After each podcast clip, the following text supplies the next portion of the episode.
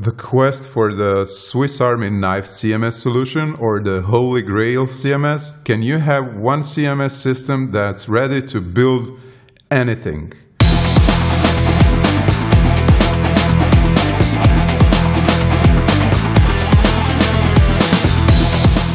Hello, and welcome to episode zero of the CMS podcast. This is your host, Tihomir Opacic. We're coming at you live from Belgrade, Serbia. In this intro episode, I wanted to set the expectations for this podcast, uh, some whys and hows. Uh, but first, a couple of words about my engagement with CMS systems so far. My team and I here in uh, Orange Hill Development deployed more than, I'd say, about 100 web apps over the last eight years. While doing so, we used at least 20 different CMS systems, I think. Uh, but most of the time, we've used our in house CMS solution.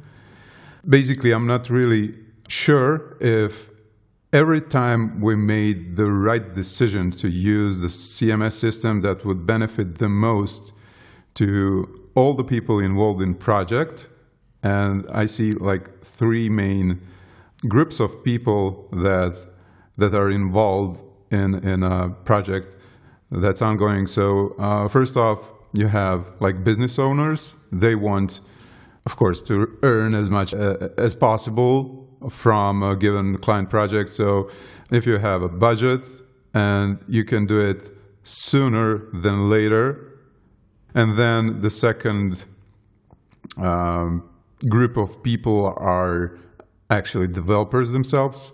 So um, you don't want to be stuck in a position as a developer where you have a CMS system that's uh, primarily, I don't know, built for blogging, and you have to create a web shop.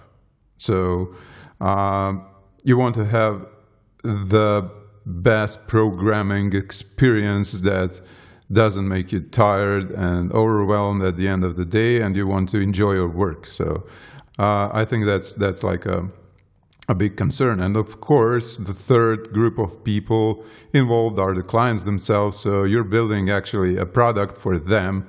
And if they're not happy, something's wrong. They might not be educated enough to, to tell the difference, but uh, I think it's in the interest of every professional to provide the best product that you can build at a time. So instead of choosing a platform that's uh, that'll you know uh, make it harder for your client to to maintain and to uh, update their website. For instance, uh, it might take like I don't know uh, five or ten minutes to edit an article with one system, and the other system could cut that uh, in half, so to speak. So uh, in in the long run, if uh, if your client is in publishing business and he has like ten editors and they're uh, creating like I don't know twenty or fifty articles or whatever content they're publishing, uh, it adds up. By choosing the the most effective solution, you're saving your client money and uh, making him happy.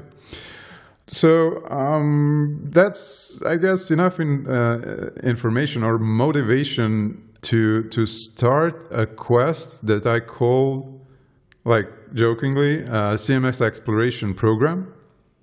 And for the past year or so, personally, I've been investigating the CMS world uh, with more interest than before. So basically, uh, we're uh, dealing with client work mostly here in our company. And uh, as I said, most projects run on CMS systems. We've had so many different use cases, but I feel that we've only scratched the surface. So, uh, in this podcast, I wanted to share what we've learned in our, uh, well, I think it's a, it's a pretty rich experience so far and I also want to learn from experience of other people uh, dealing with totally different problem sets.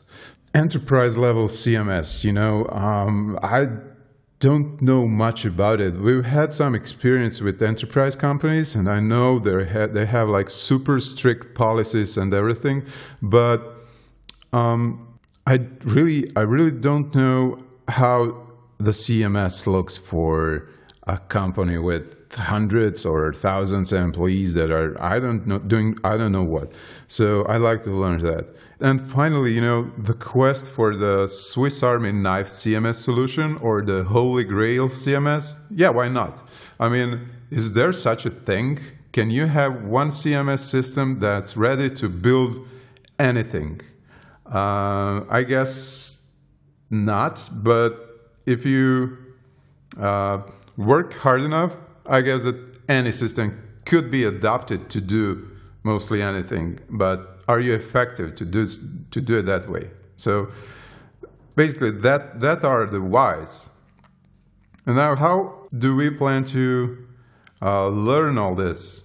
I hope to interview colleagues that are, you know, hopefully considered influential in their area of expertise, and I want to learn what are their point of uh, view on CMS systems. I want to learn um, what are their mostly implemented use cases, and what technology they are using, and how is that technology better or worse than the technology we've used so far.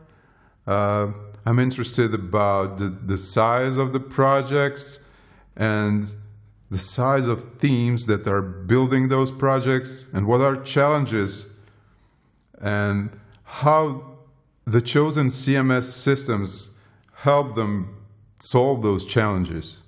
And I want to learn about the expenses and the budgets uh, for different CMS projects. Uh, of course, if, if uh, people are willing to share that.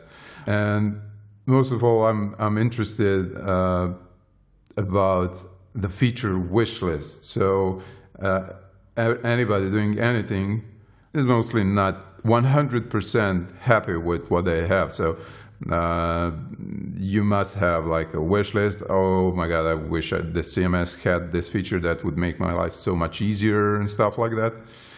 Hopefully, this would help someone to make their own CMS better, and it will help developers to uh, choose the CMS system that, that is most uh, the best fit for their project, and it would, uh, I hope, help some clients to learn about different possibilities and what's out there, basically, to set their expectations before they engage in production of, of their product.